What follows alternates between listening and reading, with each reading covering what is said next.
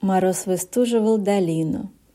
Деревья, лето позабыв, чернели голыми стволами, под снегом голову укрыв. Луна сосулькой остроносой чуть освещала небосвод, а звезды в танце ритуальном за ней водили хоровод.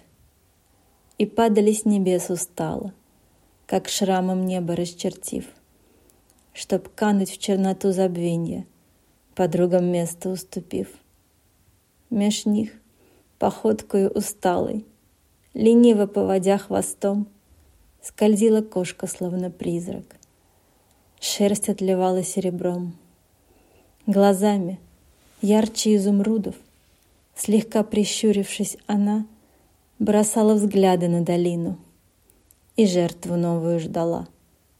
Того, кто, позабыв о страхе, горя в неведомом огне, отдаст ей душу на съеденье, утонет в ярком серебре и станет в вечности отныне служить лишь ей, ее любя.